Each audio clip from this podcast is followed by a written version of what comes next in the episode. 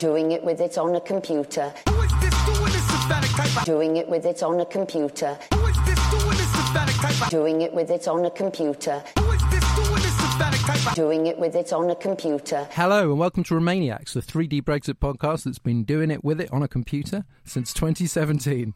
That was our small homage to Electrobank by friends of the show, the Chemical Brothers, featuring Esther McVeigh. I'm Dorian Linsky, and helping me to get Romaniacs done this week, we've got Ros Taylor, editor of L S E Brexit Blogs. Hi, Ros, how are you? I'm pretty well, uh, despite everything.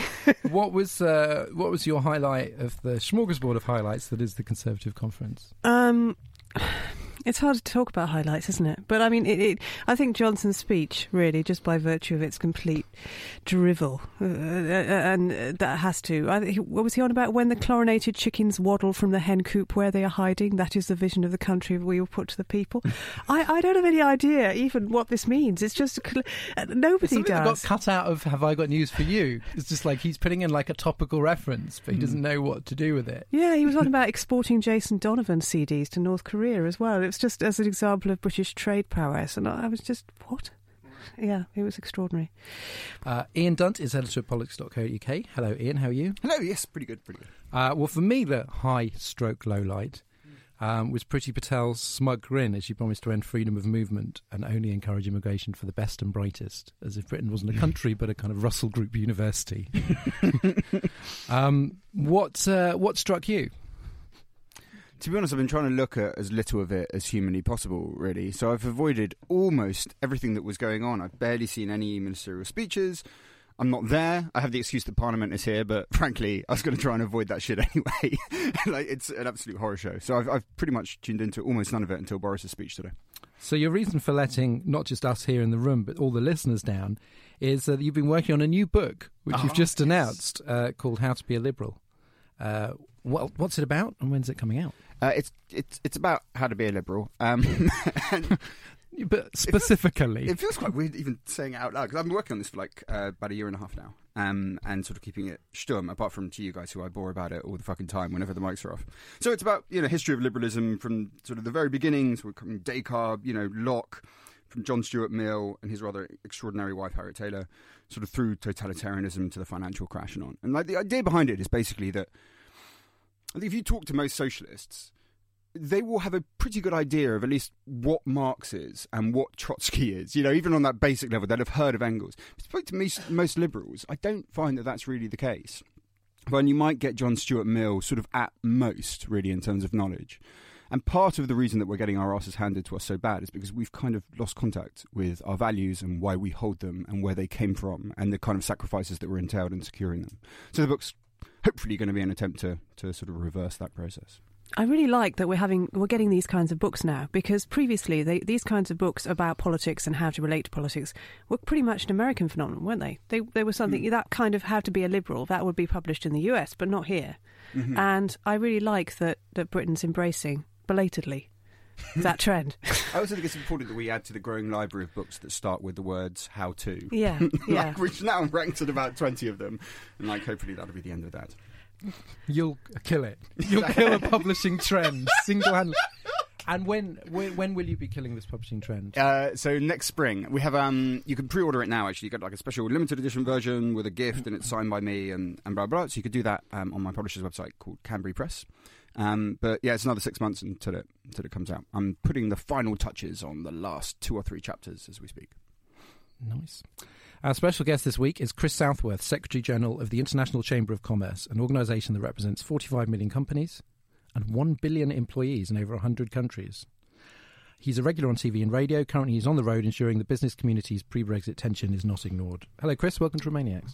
Well, it's a pleasure to be here. Thanks for having me. Um, we're very fond of the one hundred million pounds Get Ready for Brexit ad campaign because it's co-funding our podcast. We're going to give the money to somebody that doesn't want to get ready for Brexit.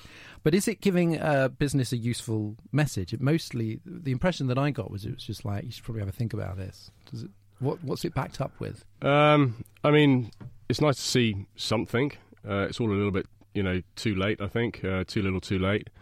But, you know, ultimately what companies are waiting for is certainty around what, what exactly they're planning for, um, so that the bigger companies I think, a better plan. They've had more time, they've got more capability. Uh, where the big concern is is around the small companies um, who, you know, survey after survey says the same thing. It's seventy percent are totally unprepared. Uh, and not just here on the on the other side of the channel too, but, you know, that that's a huge concern because that means a lot of disruption potentially in supply chains. Uh, and ultimately that means disruption at the top of the chain too. Um, and, uh, you know, a campaign is, is always good to get the word out, but you need some pretty nitty-gritty training and and, uh, and awareness raising around the technical. Trade is a very technical business at the end of the day. You know, it's about filling forms, the right forms, you know, stamping envelopes and all the rest of it, paying your taxes and what have you. So just a campaign on its own, not backed up by something more solid. I mean, the government uh, is, you know, running workshops all all, all over the country, uh, which, again, are welcome, but they're sort of two-hour workshops. I'm not sure how much of trade you can cover in two hours. So it just doesn't feel quite enough, and it feels very late in the game to be doing things like that. Was there anything they could have done for the information campaign, given they don't know what the final outcome was going to be? Or is it just is it sort of pointless as a point of principle to do it at this stage? Well, I think, you know, we're talking mostly, I think, here around goods exporters uh, and, like I say, small companies. And we really ought to have had, uh, you know, a much more comprehensive training program around customs declarations. You know, if you, you've got to think, too, that if you're in a generation fifty or below, which a lot of people are running companies and heads of departments and that kind of thing, uh, half of our trading companies only trade with Europe. Um, you know, um, mid-sized companies, which is really the engine room of U K trade, are two-thirds more likely to be trading into Europe. You've never had to deal with this stuff. So it's not simply about just, you know, learning to fill a form in. You, you don't know what the form is in the first place. Mm. And so you've got to kind of start from ground zero, and you just can't flick a switch and and turn that on. Um, and then you can't suddenly outsource it either to freight forwarders and organisations who would normally do that paperwork, because that industry also doesn't have the capability to do it for everybody. They've got to scale up if that's what companies are going to do. So there's a sort of big capacity gap, uh, and that's and that's a real concern. How do companies prepare for... Because they, they don't know what they're preparing for. So presumably, in order to prepare seriously for no deal would require a different set of actions than preparing mm. for a deal.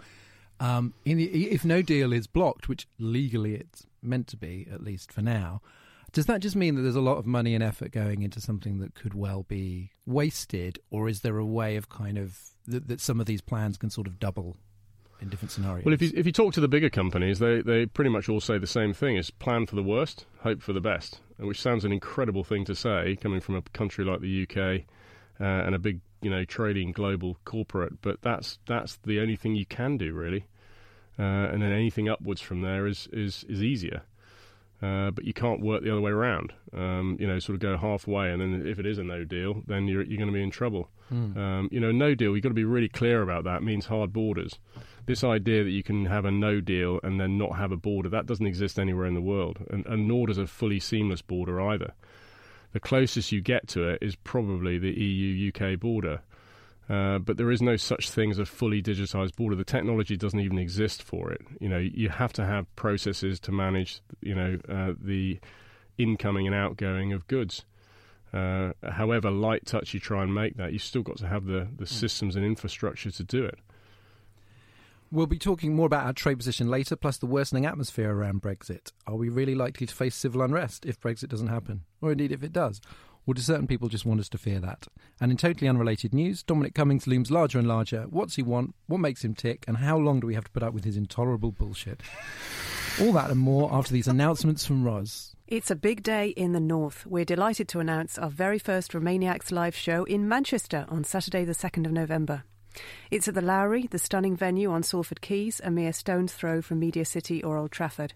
It's a matinee show at two p.m, and Ian, Dorian and I will be joined by a special guest to discuss exactly what's happening on the first weekend after supposed Brexit Day.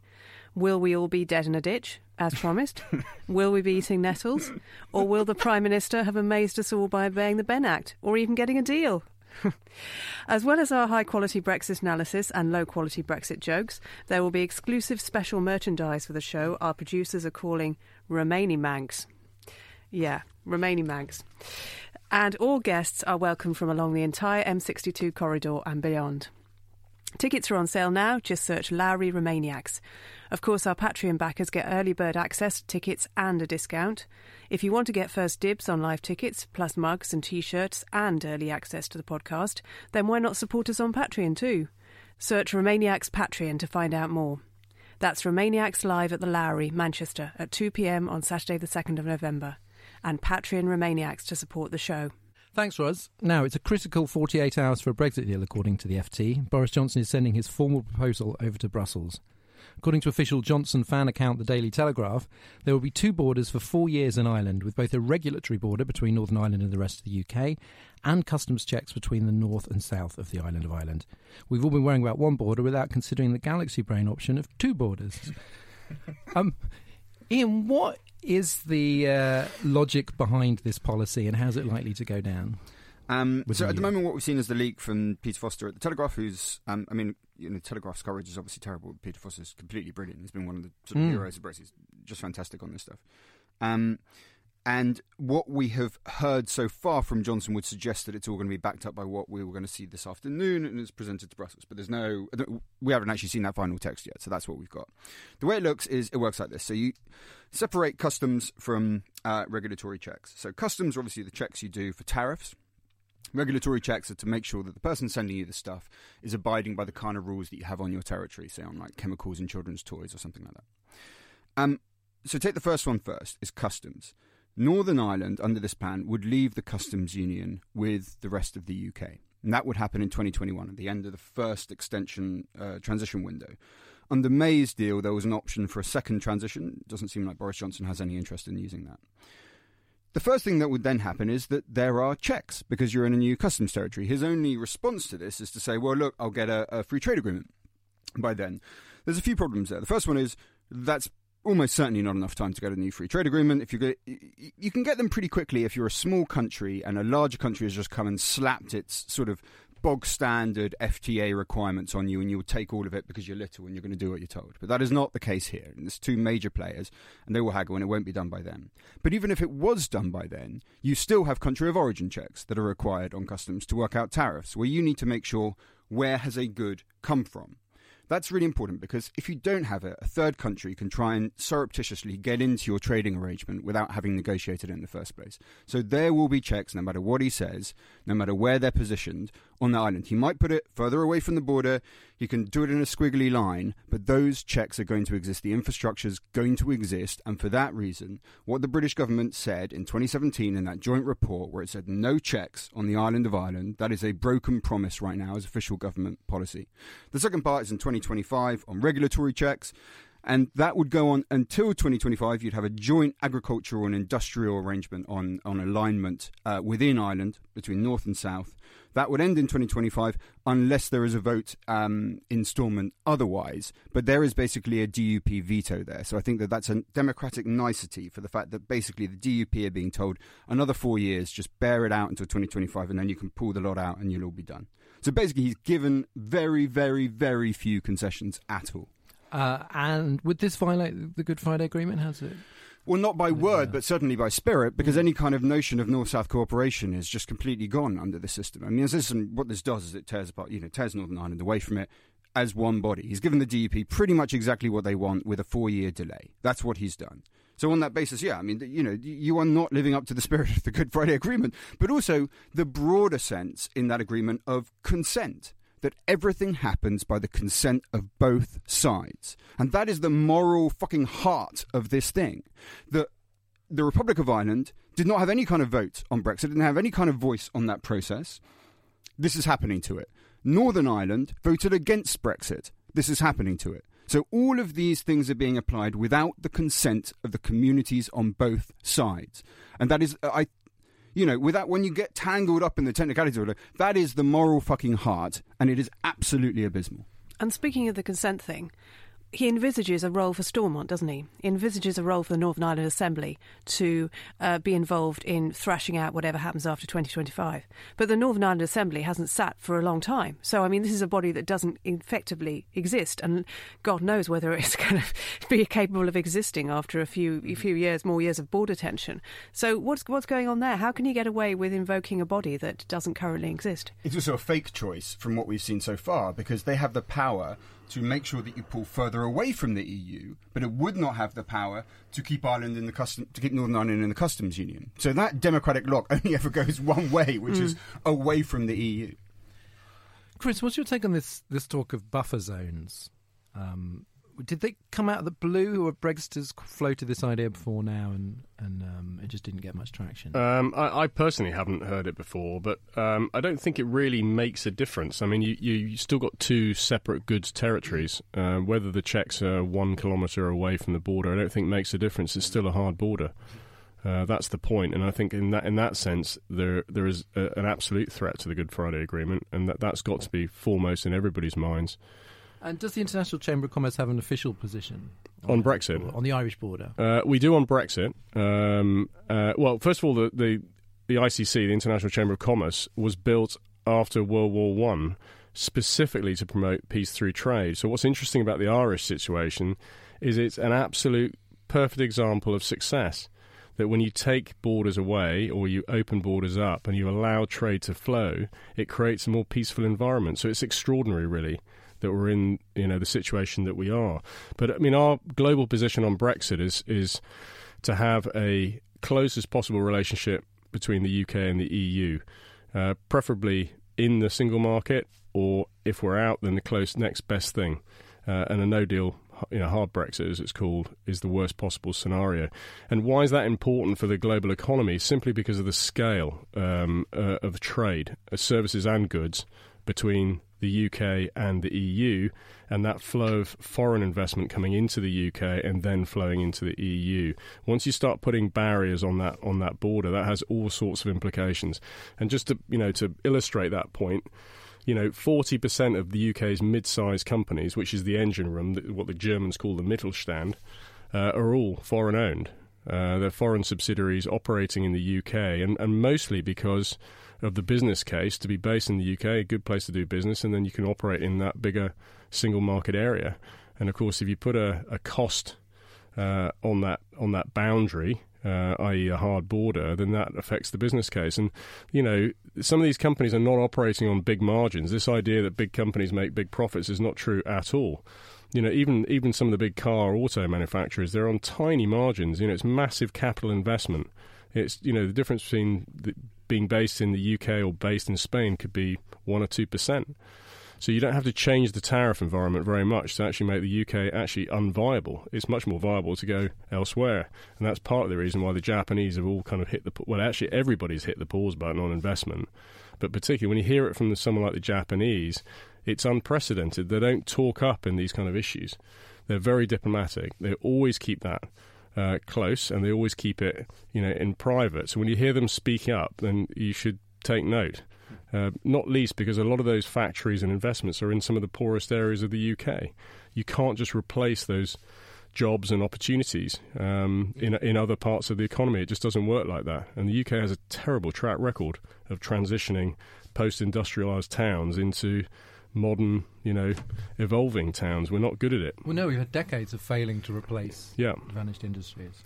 Another thing to say about the buffer zone is it's going to be really messy, because it's not a straight line, the Ireland, Northern Ireland border. It kind of wriggles about. And at the moment, uh, lots of it is effectively invisible, of course, but it won't be for the case for any much longer. But if you're talking about a ten-mile buffer zone, you're actually bringing in a large number, uh, a large proportion of the population um, of, of Northern Ireland into that. And the logistics of that, and whether these people want to live in a buffer zone and what that means for them, is something that is completely over- overlooked.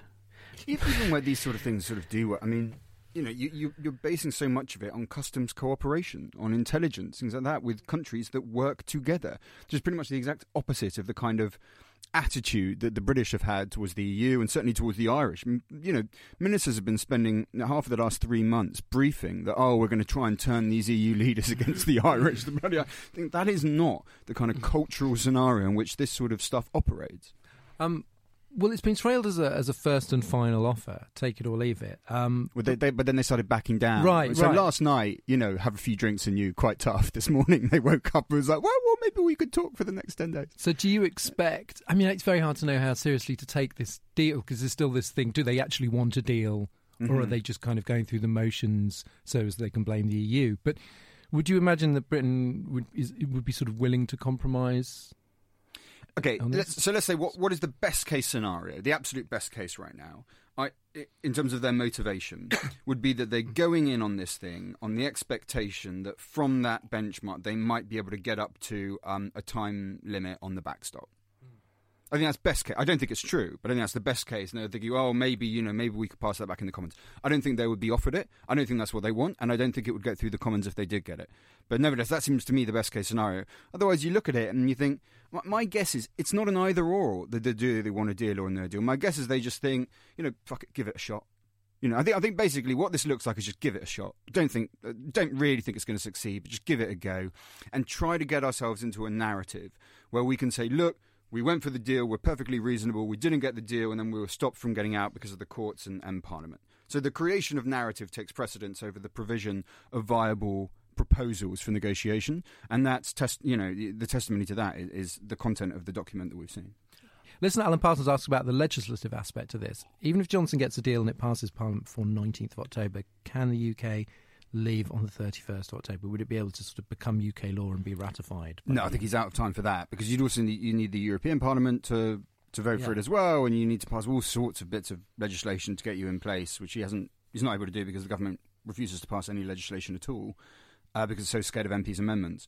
So no, I think you, you would need to extend. But the thing is, the conversation about they're they're banking on the idea that the conversation about extension would feel very different once you've agreed a deal, because you're just going to go, well, look, it's another month, and you know you, you could get past that. But this whole easily. Thing about leaving on thirty-first is kind of the only way we will leave on the thirty-first of October is if there's no deal.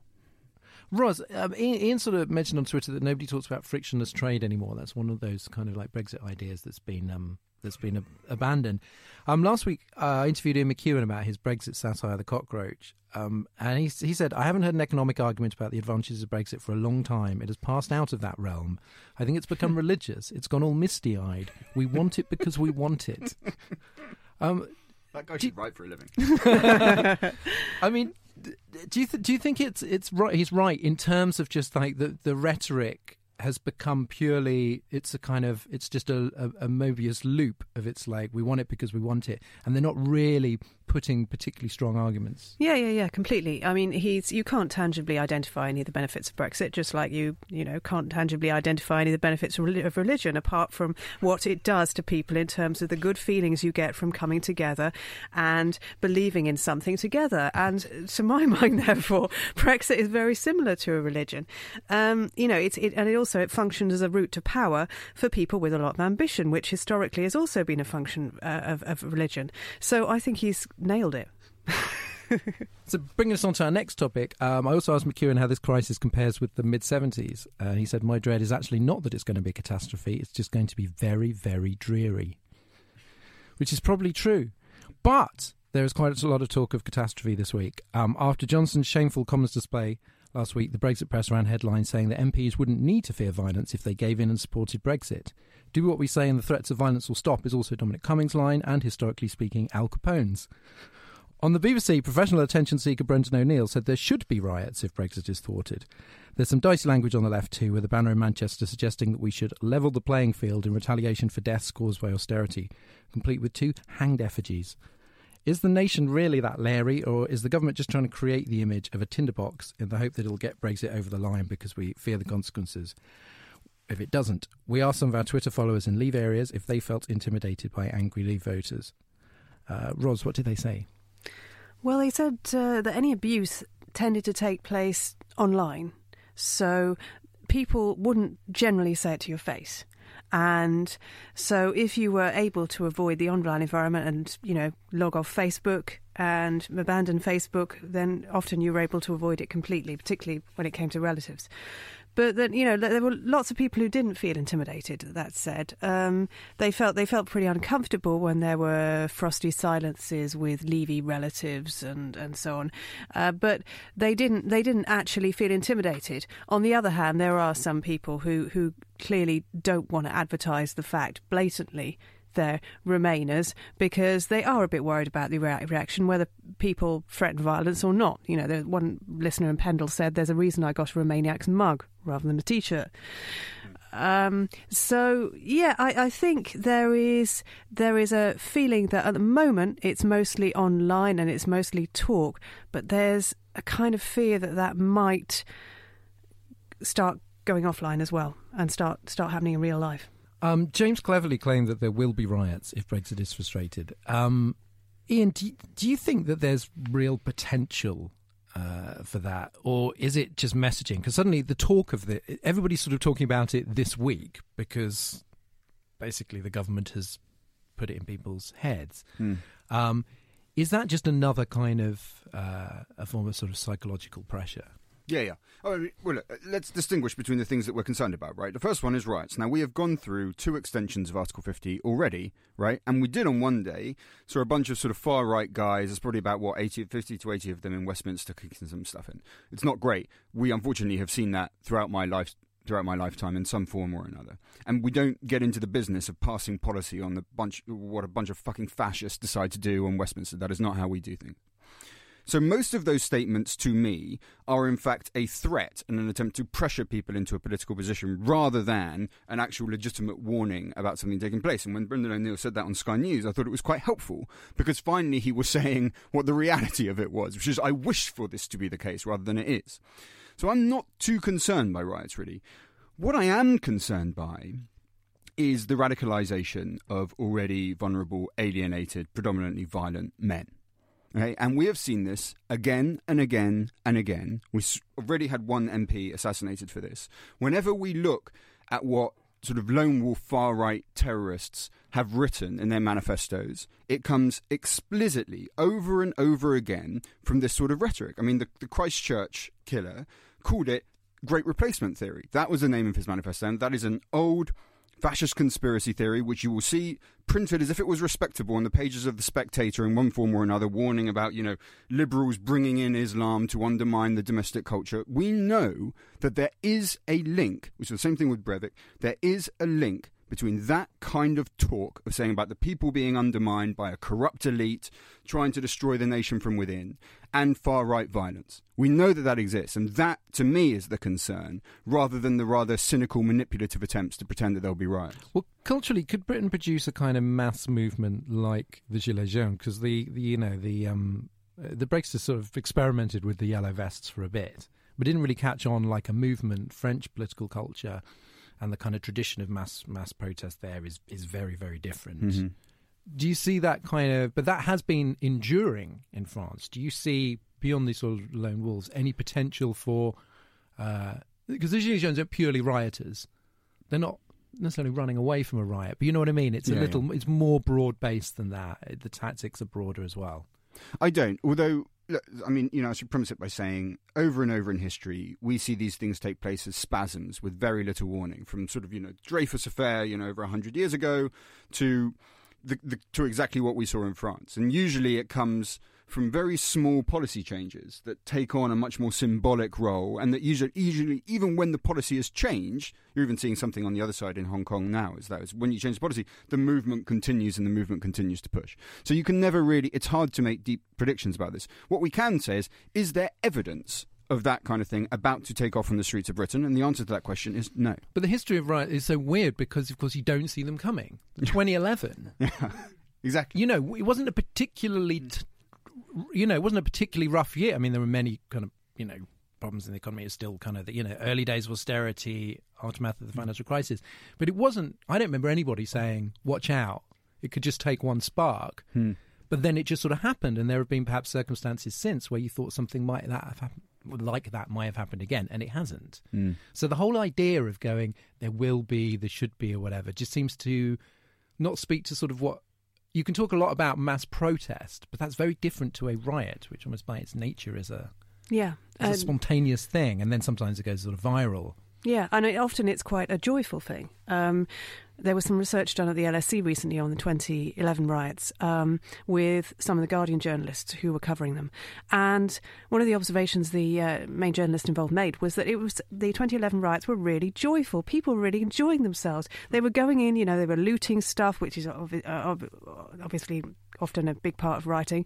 And they were really enjoying themselves. And I think if we do see riots, I think it will be after no deal.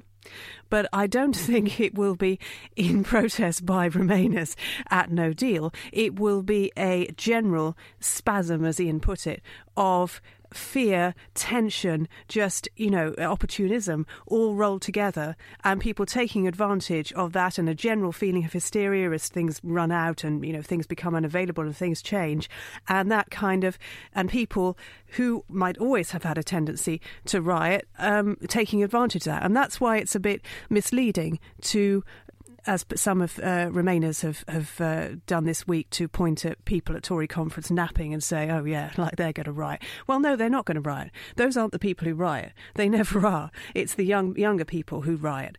And um, as I say, the, the even the cause may not be entirely clear, because it usually isn't with riots. It is often something very, very different, and it's opportunism and it's a general atmosphere of hysteria. The government rhetoric makes me kind of think twice about sometimes when people do talk about, say, that one of the dangers of no deal might be, you know, riots and food, whatever, because you're just like, well, isn't if you if you if you're if they're using that spectre as a threat to get what they want, mm-hmm. you That's can't then yeah. use it as a threat to sort of get what you want. Mm. And I do think, like you said, there's something very, I mean, the reason why I mean, the field of riot studies is so complicated is because It's there's not this sort of simple cause and effect at all. And like I said, they come from the tiniest of things.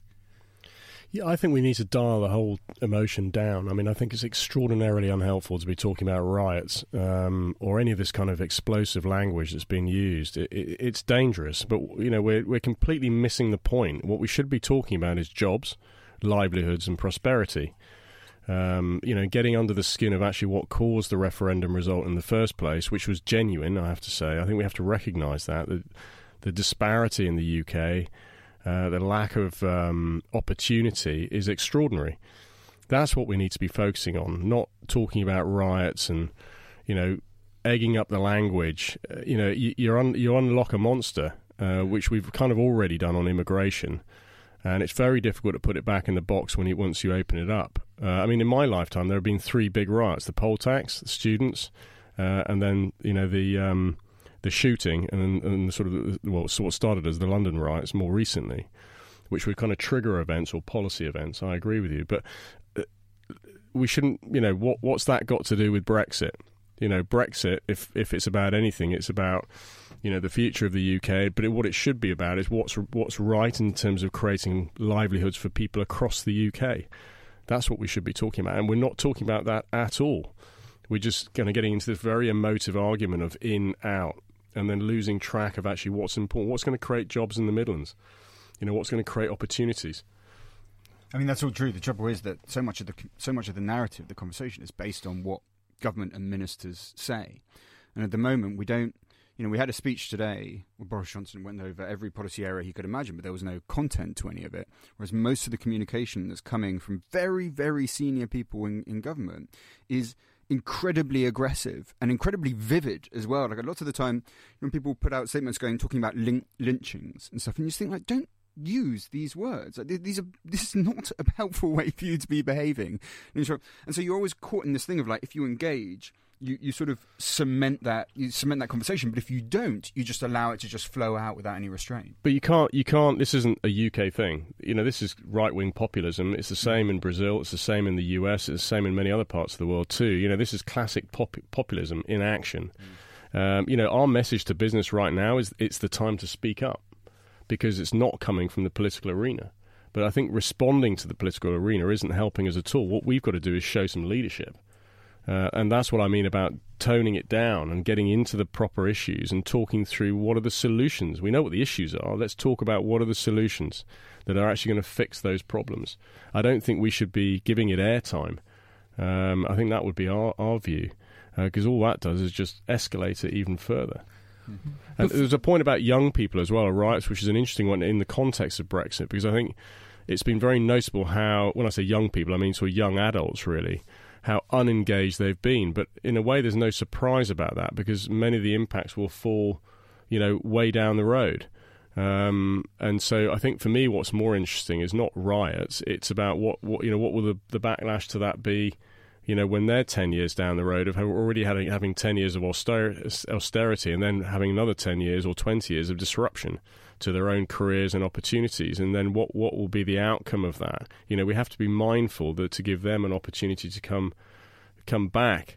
Um, or, or engage at a later date if they're not engaged right now. We have to, you know, be thinking. But this is not. This is not. We're not talking about roundabouts here. We're not talking about things that uh, you know have a five-year cycle. We're talking about policies that have a thirty-year cycle, and, and that that's the kind of thing we've got to be talking about. You know, to, to kind of measure the measure the dialogue.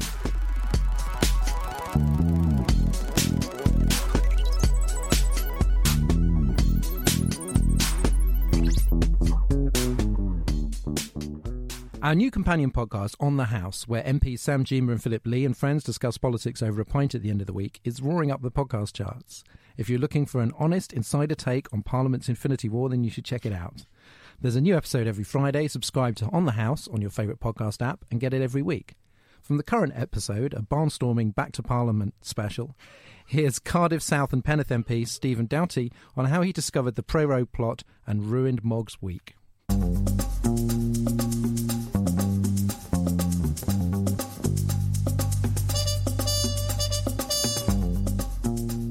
I managed to find out that prorogation was going to happen in the middle of the night. Yeah.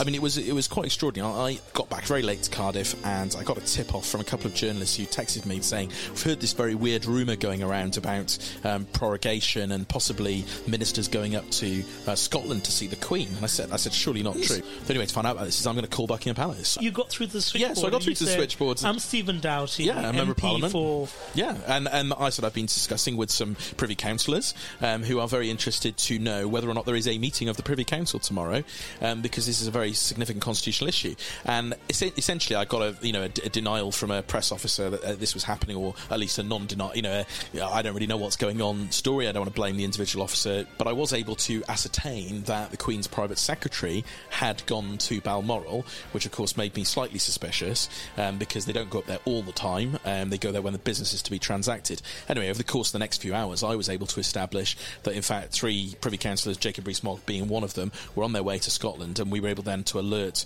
uh, the media so that we could get cameras to the airports and to Balmoral. And then of course by the early morning we had uncovered the full thing, and then that would then broke in in, in the media.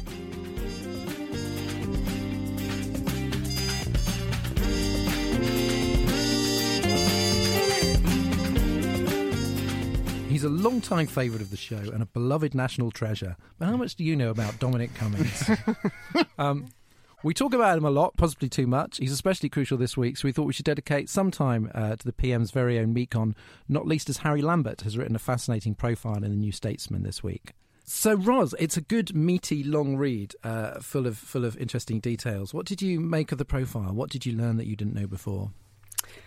Well, I was trying to find out what it was that, not so much what he believes in, because it's clear what he believes in, it's just shaking everything up and destroying in order to create. But what does he want to change, mm-hmm. actually, about British society, about the lives of... And I, this sounds boringly earnest, doesn't it? And I get a lot of flack sometimes for being boringly earnest. But what does he actually want to change? It reminded me a lot of the policy of... Um, which, of course, is, was one of Gove's uh, key education policies, if not his key education policy, of academy uh, academy schools.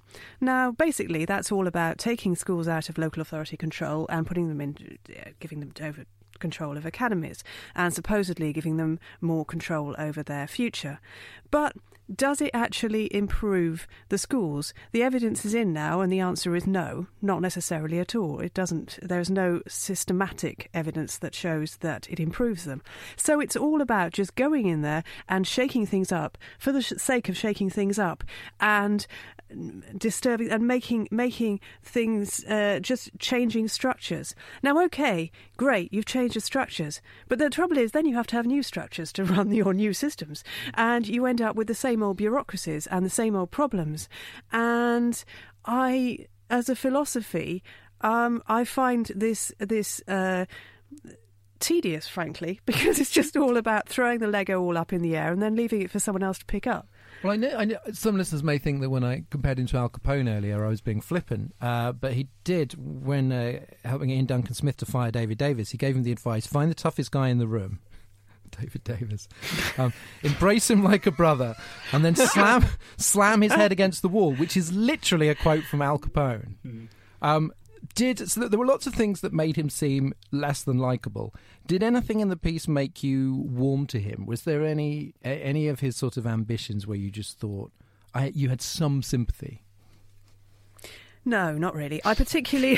sorry.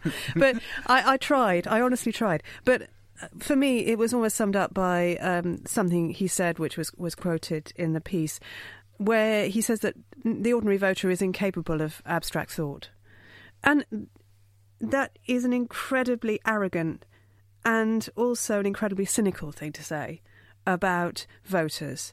It's it's it's a counsel of despair um, to suggest that people can't actually see beyond what, what they're immediately confronted with. They, I, I, I found that incredibly sad and depressing.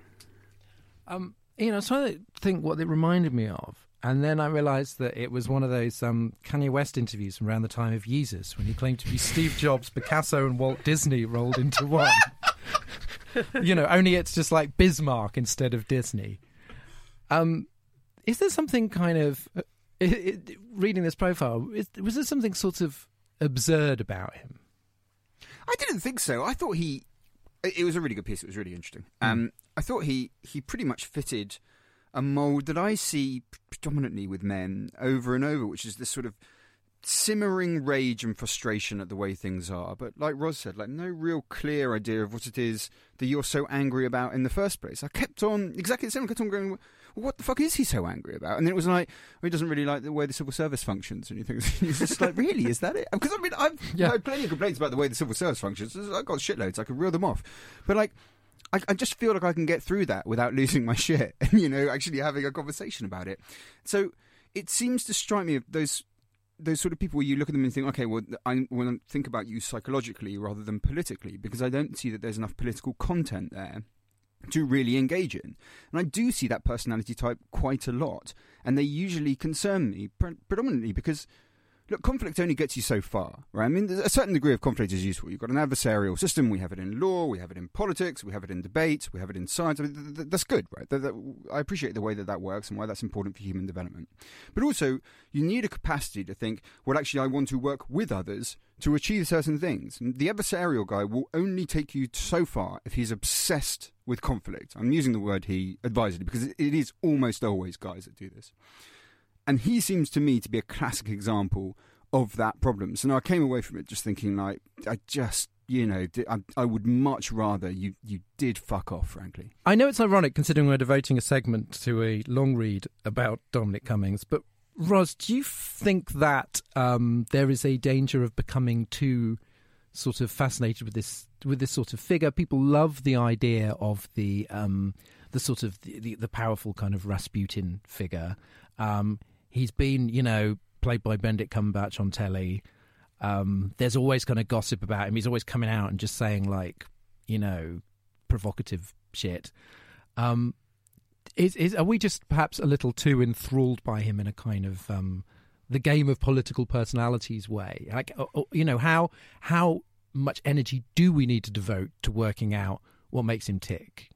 Well, I think we do. Um, I mean, obviously, he's loving it. Um, which is a disincentive to uh, and overly psychoanalyzing him because uh, he, he's, he's just loving it so much. But ultimately, he's an un- totally unelected individual who's been placed in a position of incredible power because Johnson, as you know, lots of people predicted, is not um, at all interested in micromanaging stuff. Quite the opposite. He just wants to delegate as much as he can to other people and then take the credit. Uh, and in this case, I think he's delegated far more than even he expected to, to Cummings, and he's almost outsourced large sections of his brain to Cummings. But the interesting thing is we're here. We have not just him in the Conservative Party, or I don't even know if he's a member of the Conservative Party. Didn't that profile say he uh, hadn't actually been bothered to join yet? But anyway. Or apparently vote for them. Or even vote for them. But again, you know, know, destruction. But we have him, and on the other side we have Seamus Mill with Corbyn, who performs a very similar function but has been much less analysed, of course, because he's leader of the opposition, not Prime Minister yet. So we have these two people, completely unelected, exerting a huge amount of power at the top of British politics. And so, yeah, I do think we need to think about what he believes in, if anything, and what, how he operates.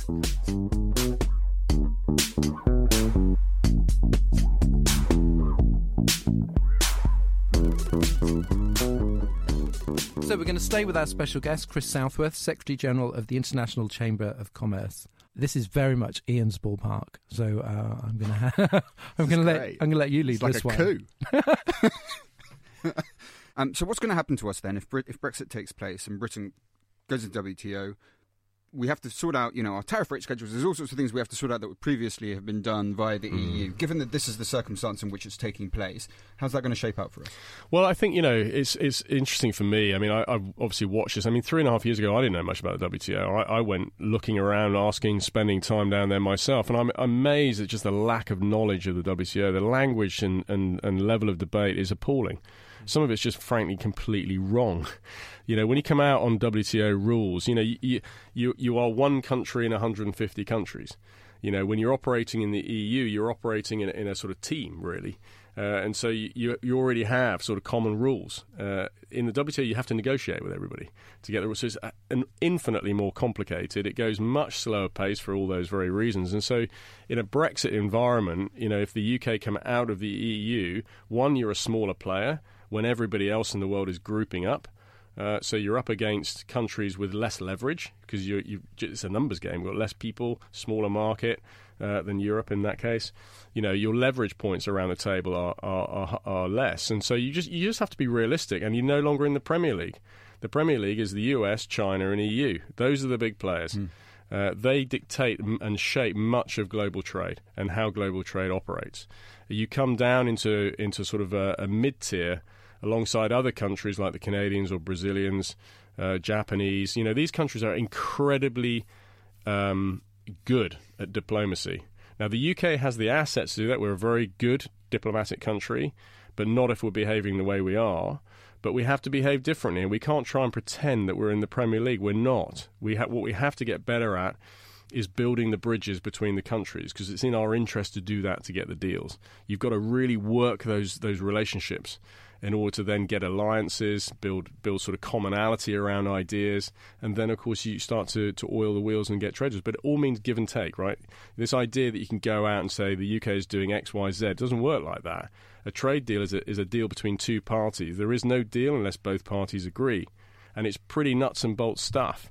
You know, so you've got to sit down and, you know, and everyone has their own priorities. And so if you're going to talk to the New Zealanders, they want more lamb, uh, more of the lamb market. If you talk to the Indians, they want more labour coming in uh, into the services market here. And so, you know, everyone has to give and take. Uh, and so that, and that will be tough for the U K on its own. Um, you know, when it's building trade policy capability and negotiation capability, which we haven't had for forty years. And so, you know, it's it's going to take a long time.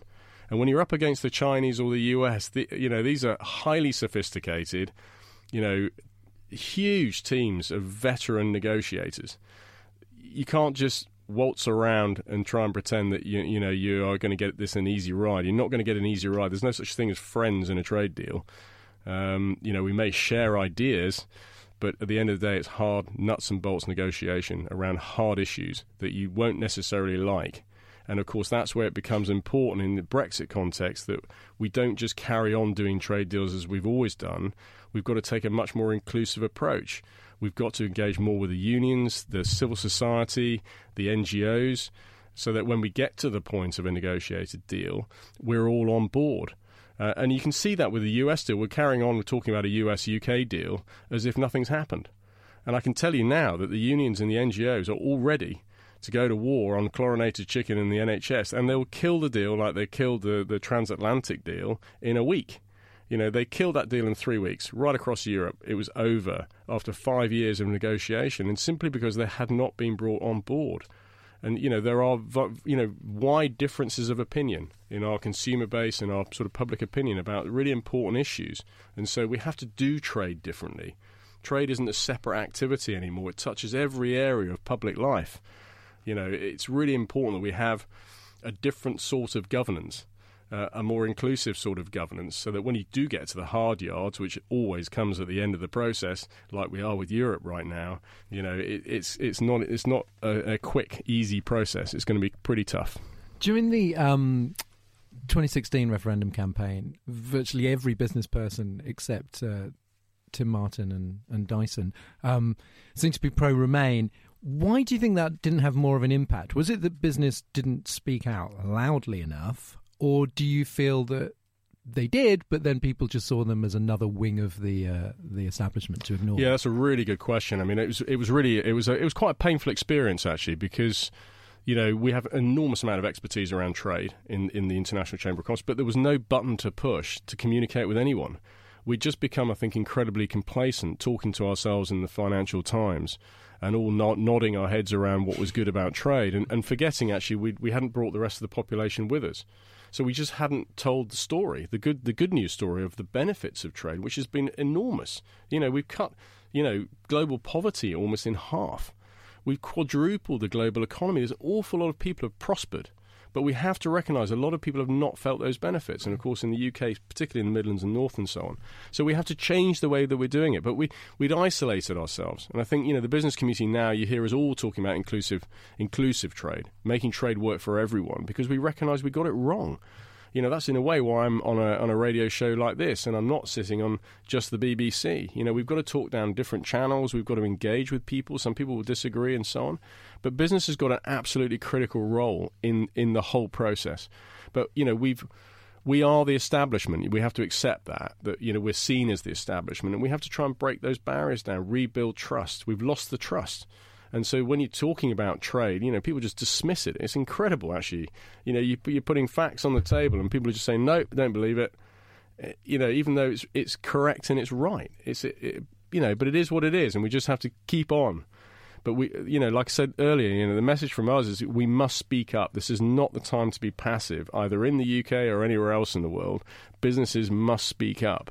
Do you it's think, really important. Do you think it'd be very different in the event of a, another referendum then? Do you think the business will have learned lessons and learned ways to to express that? Because there is a much more positive and almost a sort of more humble message as as well that you're that you're putting across there. A kind of well, I think we've we've got to do a better job of remaking the case for trade. Why do we trade? Let's go back to first principles. What is trade? Because clearly we've forgotten, in a way.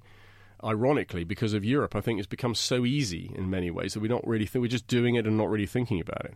Uh, and I think we have to go back to first principles, re-explain, you know, why we trade, what difference that makes, whether it's creating peace, sharing prosperity, or whatever.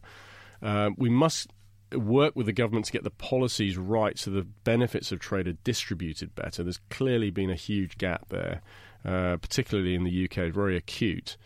Um, and, and, and, and we must communicate. You know, we represent forty-five million companies and a billion employees. That's a lot of people, you know, in the world um, to, to communicate with. So we have a role to play. And traditionally, businesses have always had a role to play in society. Uh, but we've sort of just cocooned ourselves a bit. And I think that's that's not to our own advantage. Um, you know, we've got to try a bit, bit harder to get out. Uh, and engage more with the unions and N G Os who have traditionally been it's been very antagonistic. You know, we're we're we're talking uh, because I think we all recognise we can't carry on as we have been in the past. Um, and finally, the the whole thing about W T O, when No Deal was tried to be reframed as a W T O Brexit, the fun version of No Deal. Um, and who is current? Who is on if an equivalent? Who is an, an equivalent arrangement? Who is purely operating on W T O? Rules? No one. Who in the world? No one. Just, just yeah, clarifying I mean, you'd, uh, you'd, you'd have to uh, go to someone like North Korea or someone who's not on a um, W T O. I mean, I mean, it's, it, I mean, it's, it could be misleading that. When I say no one, I mean what? Because somebody did pick me up that on, on, on Twitter. I mean, uh, what I mean by that is that, you know, lots of we all trade on on W T O rules, but what countries, all countries, do really is uh, enhance that with your bilateral. Neighbours. Your biggest trade relationship is always with your neighbours. It's not with the other side of the world. It's your neighbours. And so, you know, m- every country, I can't even think of a country that doesn't have a, a trade relationship with its either its neighbours or, or often its region.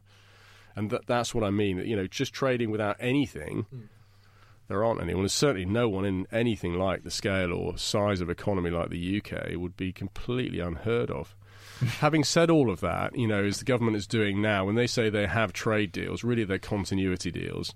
You know, nobody wants mm. disruption for the sake of disruption. You know, every, everybody has a, a, a positive, you know, affliction to the U K in, in the main. And, and, of course, you know, there is, I think, a desire to say, OK, let's have a continuity uh, arrangement, but don't be fooled that that's a trade deal. There will be, at some stage at the end of that road, a hard negotiation and a trade deal.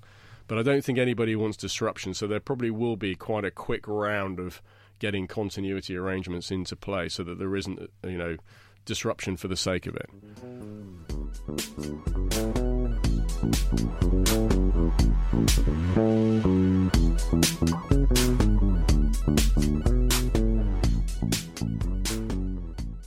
Um, it's the end of the show, which means the Brexit time capsule, the mysterious Pharaoh's hoard of everything we'll need or miss if we ever leave the E U. Uh, Chris Southworth, as our special guest, uh, what's going in there with freedom of movement, the quick passport queue and a rogues gallery of politicians?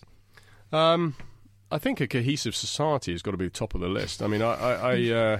I, I, I, I, it pains me. I have two children, uh, two mixed children of different cultures, and uh, you know, we're not living in the same country as we were, um, and, it, and and that doesn't feel very good. And it also doesn't feel like we've got solutions to that problem either. This is going to go on for some time, mm. um, and and that's that doesn't come across well. It doesn't feel, you know, good. Uh, and it damages our credibility on the international stage. So I think that's definitely one. And the other one would would almost absolutely be around trade agreements. I think, you know, people will feel the pain because as we come out of that Premier League, if we do come out of the Premier League, we are definitely going to be trading on less preferential terms, and that's going to be painful. Um, you know, it's not a question of whether the U K will take a hit. It's just how big the hit will be and how long will it take to bounce back. You know, we're very resilient. We'll mm. always come back. We're very innovative in that sense. But, you know, it, it's it's not going to come without pain. And and you can see that within the, the uh, industrial environment now. Everybody's hit the pause button on investment. Um, depending on what happens on those borders, you know, it, it's corrosive. You know, companies will move operation. Companies will adapt either way. Once they know the answer, they'll mm. adapt. And don't be surprised if, you know, operations suddenly start happening on the continent, that we become a satellite, not not the sort of centre. Um, you know, the talent then starts to erode over to wherever the centre is, you know, and, th- and that happens gradually over time. And then, you know, supply chains and value chains and opportunities that all come with it all start to change. And, and we don't know where that's going to land. And I suspect it's not going to be where people think it's going to be. That's a and, th- and that will be very sad. And yeah. because the people who get hit the hardest will be the very regions who have been shouting the loudest, which is the poorest, of course. So, and, and that's why I always say we've got to start to focus on livelihoods. It's the poor communities we need to be really working on. And it's hard to see how any sort of Brexit um, option is going to be beneficial in that sense. It's a big old, bleak old time capsule we're building here. Uh, this week's foreign language clip is in Estonian from listener Heidi Calvi. Pärast Brexitit tuleb punase bussi peale uus reklaam. Me lõime N H S-i jaoks igaks nädalaks kolmsada viiskümmend tuhat uut vaba töökohta. Uh, that means after Brexit there will be a new ad on a red bus saying we created three hundred fifty thousand new jobs in the N H S every week. Send us your foreign language clips. Just make a quick recording on your phone and email it to info at romaniacs dot com. We'll use the best ones. That's your show. Thank you, Ros and Ian. And thank you. Thanks to our special guest, Chris Southwell. My That's pleasure. Remember Romaniacs Live in Manchester on Saturday second of November. Tickets on sale now. Here's our theme tune, Demon is a Monster by Corner Shop, which you can get as a free download at ample play dot co dot u k as we thank our latest Patreon backers.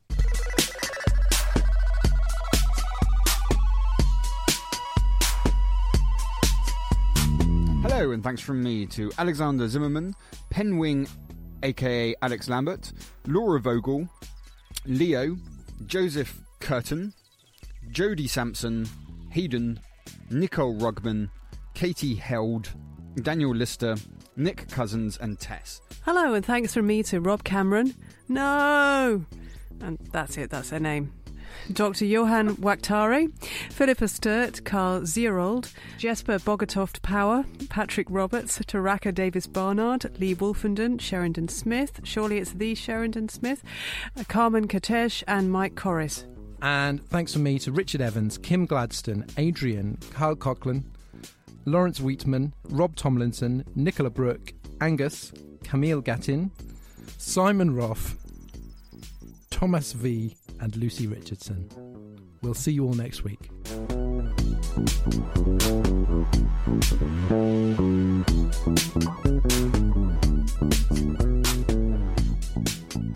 Romaniacs was presented by Dorian Linsky with Ros Taylor and Ian Dunt. The producer is Andrew Harrison. Audio production was by me, Alex Reese, in three D. Romaniacs is a Podmasters production. Thank